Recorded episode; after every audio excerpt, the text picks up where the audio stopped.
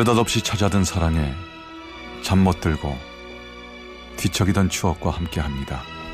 라디오 사랑극장. 어느 날 사랑이.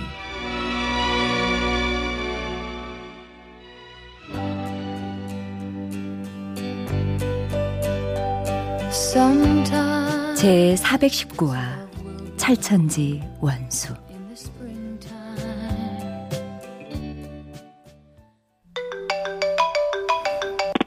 여보세요? 어 나야 이제 끝났어 뭐 먹고 싶은 거 없어? 저녁에 뭐 해줄까? 음, 내가 해줘야지 일 열심히 하고 우리 집에 온다는데 아니면 뭐 가면서 내가 뭐 사갈까? 아 됐어 그냥 빨리 와 빨리 알았어, 보고 알았어, 싶어 알았어, 알았어. 눈썹이 휘날리게 뛰어갈게 대신 아무것도 하지 말고 기다려 저녁은 내가 한다 21살 학교를 졸업하고 사회에 첫 발을 내딛던 제 곁엔 그가 있었습니다. 다른 아이들보다 유달리 지독했던 사춘기 시절 친구들과 이리저리 몰려다니다 알게 된 오빠였는데 제가 독립해 나와 살면서 부쩍 가까워졌고 금세 뜨거워졌죠. 회사에선 힘들지 않았어?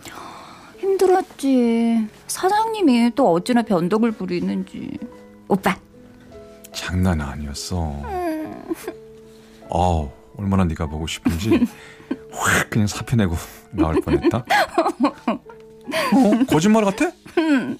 정말이야 와 우리 딱 붙어 있자 지금부터 응. 내 옆에서 10cm 이상 떨어지면 혼난다 어, 근데 어떻게 오빠 저녁 일 나갈 시간 됐는데 벌써? 응. 아, 안 돼. 아, 왜 너랑만 있으면 이렇게 시간이 빨리 가는 거야? 아, 씨, 안 되겠다. 일 끝나고 다시 올게. 음,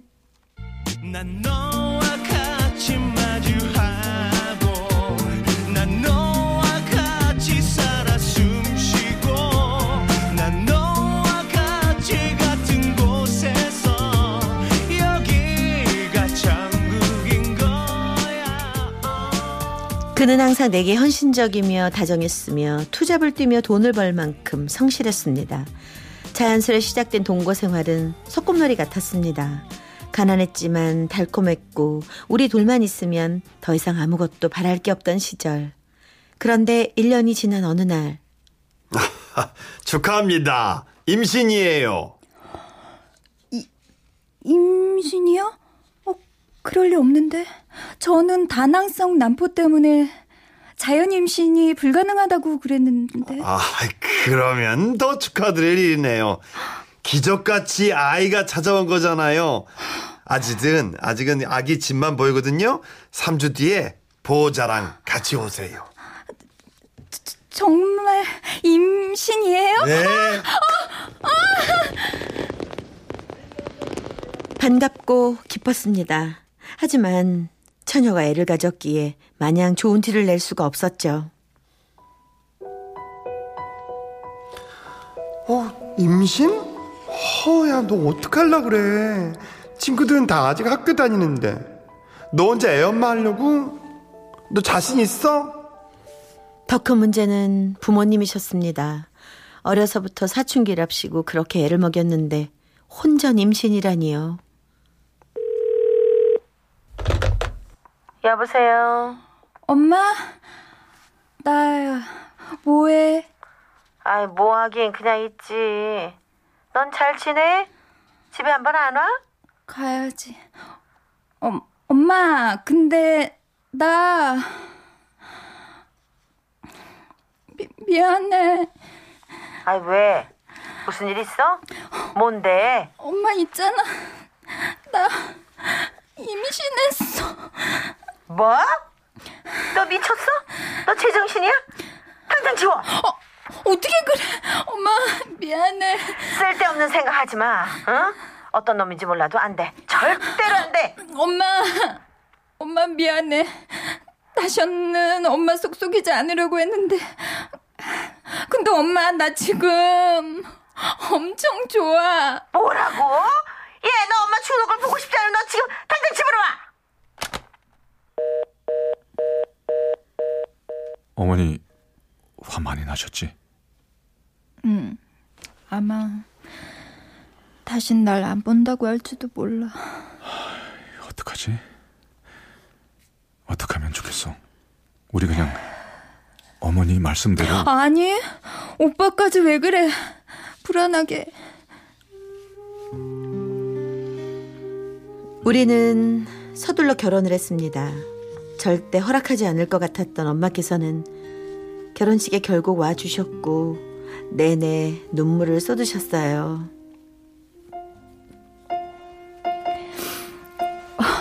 엄마, 울지 마. 나 잘 살게. 그래 안 울게. 안 울게. 응. 축하해. 아, 넌또 왜 울어? 몰래 다 우니까 나도 막 눈물 나. 근데 너 어떻게 됐어? 결혼 준비하다가 남편한테 카드비 듣는 거 알게 됐다며. 야, 잘 해결될 것 같아. 살림은 자취할 때 쓰던 거 쓰면 되고 어차피 뱃속 아기 때문에 신혼여행도 못 가고 시 끝나면 돈 좀 생기니까. 야, 난 모르겠다, 진짜. 이 결혼 축하해야 되는 거니? 이제부터 웃음기 사라질 거야. 가파른 이 길을 좀 봐. 그래 오르기 전에 미소를 기억해 두자. 오랫동안 못 볼지 몰라. 남편은 회사에 대리운전에 고생하면서도 피곤한 내색 없이 번 돈을 가져다 줬고 매일 집에서 답답해할 저를 위해 회식 자리 한번 제대로 가지 않았습니다. 그러다 어느 날 자다가 깨어보니 새벽 2시가 다 됐는데도 남편이 오지 않아 전화를 했어요.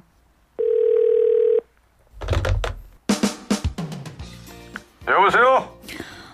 왜 안 와? 야, 누구야? 야, 나오라 그래, 나오라 그래. 아 좀 이따 갈게 자고 있어 다시 잠이 들었습니다. 그러다 깨어보니 새벽 5시. 그제 남편이 들어오는 현관문 소리가 났고 술에 잔뜩 취해 있었죠. 이제 오는 거야? 술 많이 마셨어? 아 몰라 왜 앉아 자다가 깼지. 지금부터 자면 내일 출근 어떡해? 아 모른다니까 밖에서 뭔가 기분이 언짢았던 건지 말 속에 가시가 가득했습니다. 그리고 주머니에서 나온 카드 영수증. 노래방 70만 원. 갑자기 서름이 복받쳐 올랐습니다. 자 기야, 자기야, 자기야 일어나봐. 이 이거 뭐야? 술에 취해 정신 못 차리는 남편이 미워 베개만 들고 주방으로 가서 찬바닥에 누웠습니다. 제 신세가 딱하더군요. 그리고 아침 일어나. 몇 시인 줄 알아? 회사 가야지. 아 몰라 안 가 내 전화로 대리님한테 전화해서 아파서 못 간다래 정말? 진짜 안 갈 거야? 하기 싫으면 냅두고 남편은 변해갔습니다. 회사에 자꾸만 빠지고 대리운전도 그만두고 종종 어이없는 액수의 카드값 영수증을 들고 왔어요. 이거 뭐야? 또 50만 원 긁은 거야? 같이 간 사람들이 n분의 1 해줄 거야 아니, 난 요즘 자기가 이해가 안 돼. 도대체 왜 그런 데 가는 거야? 이해 안 되면 관둬 누가 이해하래?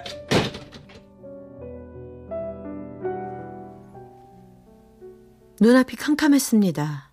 배는 점점 불러오고 입덧은 멈출 줄 모르고 마음도 몸도 힘들었지만 친정에 갈 수도 없었죠.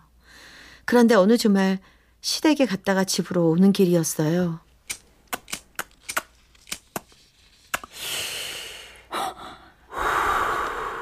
지금 차 안에서 뭐 하는 거야? 나 입덧 심한 거 몰라?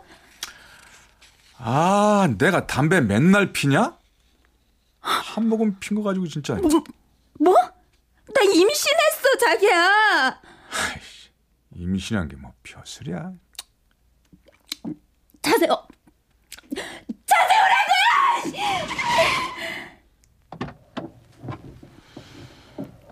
구역질이 날 것 같아 차에서 내렸고 다시 그 차에 타고 싶지 않았습니다. 그 길로 친구네 집으로 가버렸죠.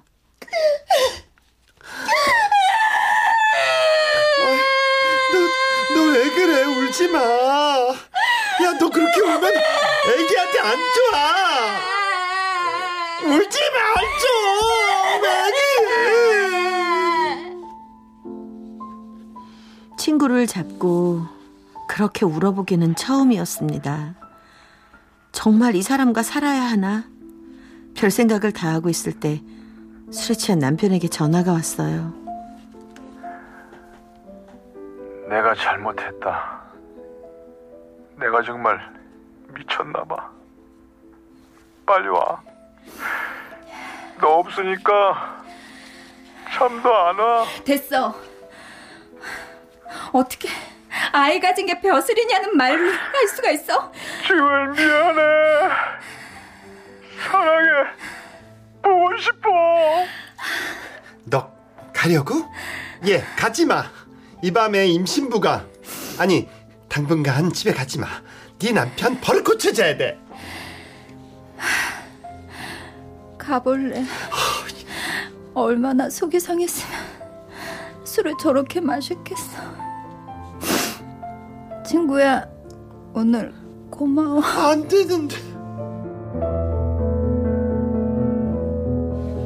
집으로 돌아오니 남편은 코를 골며 잠만 잘 자고 있었습니다.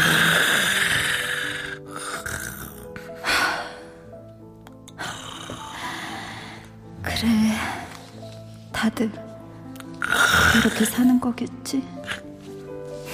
그래, 봐주자. 자기도 욱해서 그랬겠지. 그렇게 몇 번의 위기를 넘기고 출산일을 맞았습니다. 24시간 진통을 했지만 아이가 내려오지 않아 제왕절개를 하게 됐습니다. 건강하게 나와준 아이를 생각하니 모든 게 다 잘 될 것만 같았죠.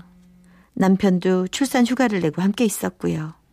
그런데 자기야, 나 화장실 좀. 응? 어?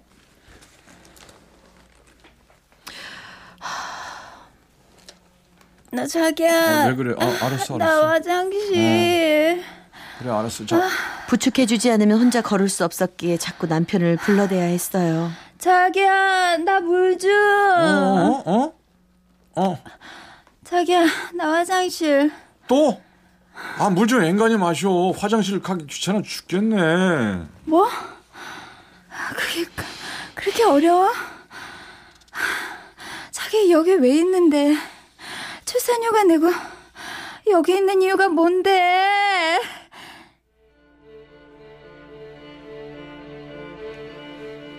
부모가 반대하는 결혼이었지만 그래서 더 보란 듯 잘 살고 싶었는데 쉽지 않았습니다. 결혼 전과 너무 다른 모습에 실망, 실망, 또 실망이었는데 설상가상 그는 사설 스포츠 도박에까지 손을 댔어요. 자기야, 자기야 화장실에서 뭐해? 또 스마트폰 들여다보고 있지? 아, 금방 나가.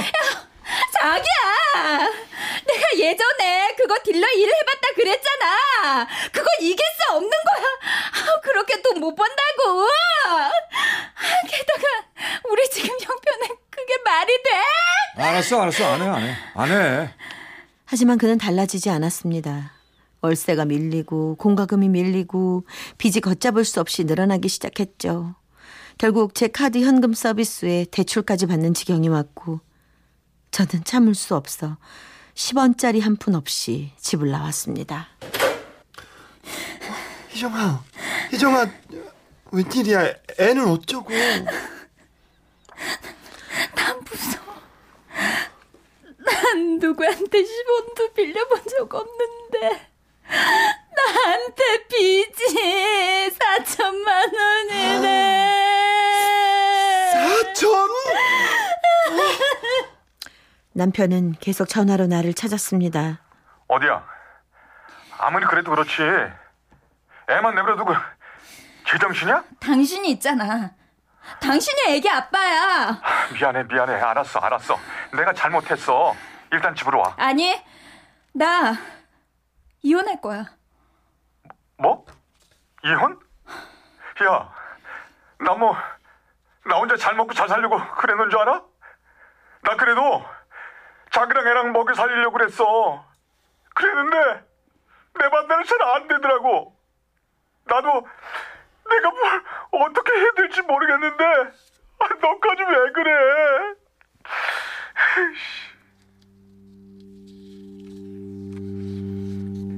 저는 그에게 돌아가지 않았습니다. 당장 보험회사 텔레마케터로 취직해 주말도 없이 일을 했고 변호사를 찾아가 이혼 절차를 밟았죠. 길고 긴 싸움이었습니다. 서로의 치부를 다 들춰내는 지저분한 싸움. 각오는 했지만 생각보다 더 지저분하더군요. 그래도 내 아이의 아빠이고 한때는 서로 사랑했던 사람인데 서로를 깎아내리고 헐뜯고 그러다 결국 저는 위자료 하나 없이 친권 양육권도 없이 이혼에 합의했습니다. 닫아줘 빛은 필요치 않아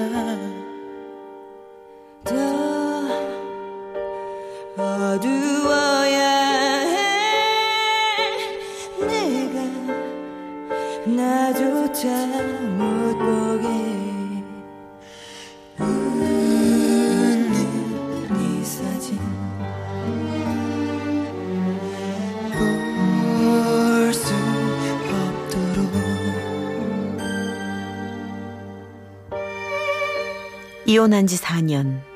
남편은 혼자 아이를 키우고 살림을 하며 조금씩 변하기 시작했습니다.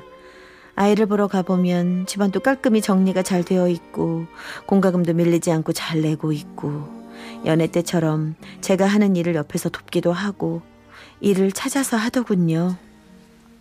나 많이 노력하고 있어. 그러고 있지? 당신 믿을진 모르겠지만 나 아직도 당신 자꾸 생각나고 보고 싶어. 이러지 마. 소리상은 남남이지만 뭐 지금 당장 다시 뭘 어쩌지 않아도 좋은데 어, 우리 다시 한번 다시 살아보면 안 될까? 그는 예전에 우리를 그리워하고 있었습니다. 그건 나도 마찬가지였지만 돌이킬 수 없다고 생각했죠. 그러던 어느 날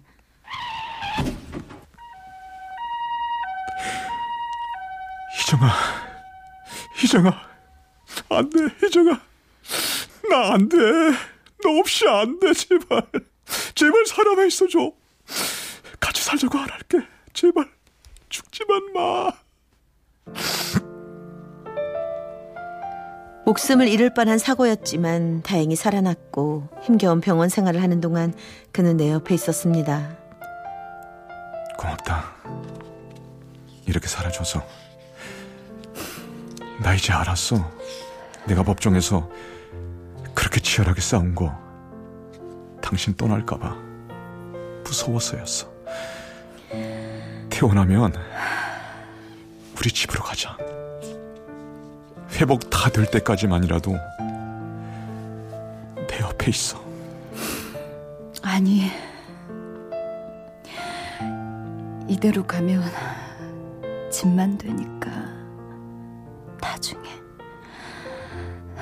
두 손 두 발 다 온전히 쓸 수 있게 되면 그때 생각해 볼게.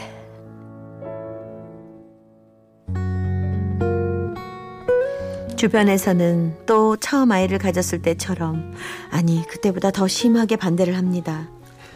너 미쳤니? 그 지옥을 또 겪는다고? 물론 네 입장에는 애가 걸릴 거야. 그래도 이건 아니야. 어떻게 이혼했는데? 안 된다. 너 죽다 살았어 이거사. 이제 제발 새 삶을 살자. 응?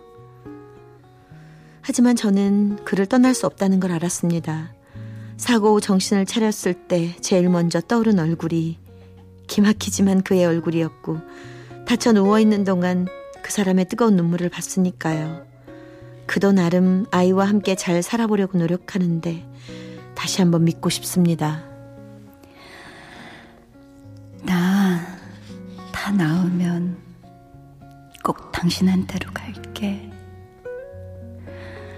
그동안 애 키우면서 고생한 거 많이 다독여주고 자주 약해지고 자주 약해지는 당신. 이번엔 더 든든하게 붙잡아 볼게. 우리 이번엔 정말 왜 다시 그 불구덩이에 들어가느냐 말리는 사람들 보란 듯이 잘 살아보자. 사랑해.